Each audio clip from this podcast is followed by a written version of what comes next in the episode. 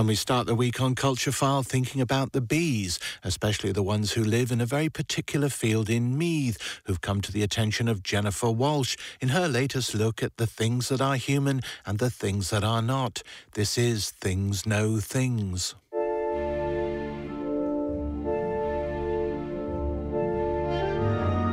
When you think of the top attractions in County Meath, no doubt the Hill of Tara, Newgrange, Fourknocks, even Tayto Park come to mind.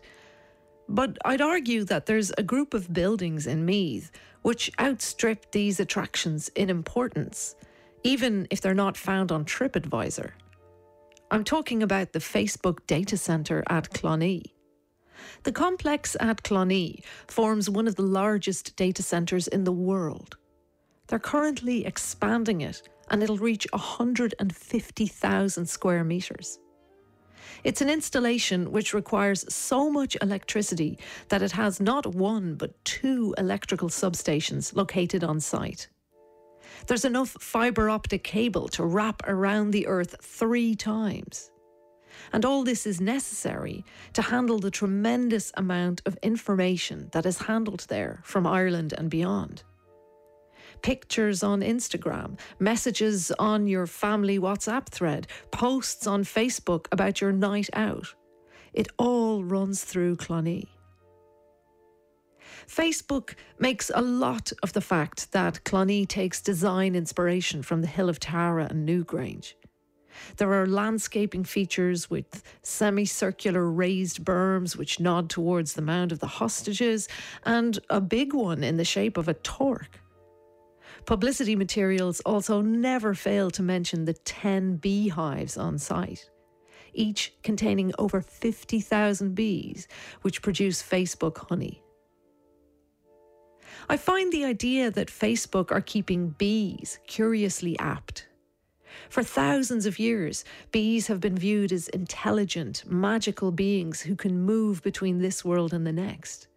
This view is so embedded in folklore that in many cultures, our own included, there's a tradition of telling the bees about the births, marriages, and other notable events that befall their keepers' families. Bees are associated with knowledge, with information. Saint Isidore of Seville, the patron saint of students and the patron saint of the internet, is often depicted with bees. A unique aspect of real, rather than mythical, bee intelligence is that they are highly sensitive to electrical fields. Indeed, that's how bees find flowers to gather pollen. Flowers give off a negative electrical charge which lures the bees. This sensitivity comes at a cost, though. Bees are negatively affected by high amounts of wireless communications and electromagnetic radiation.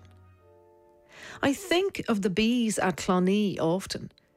Half a million bees on an industrial estate in County Meath, surfing the unique tsunami of electromagnetic activity generated by the data centre electromagnetic activity which is created by all of us telling our news, big and small, to Facebook. What do they make of it all? Our jokes and tears and memes and theories, our virtuous takes and hot takes and hotter still takes. Every second of every day, telling the bees our births and marriages and deaths.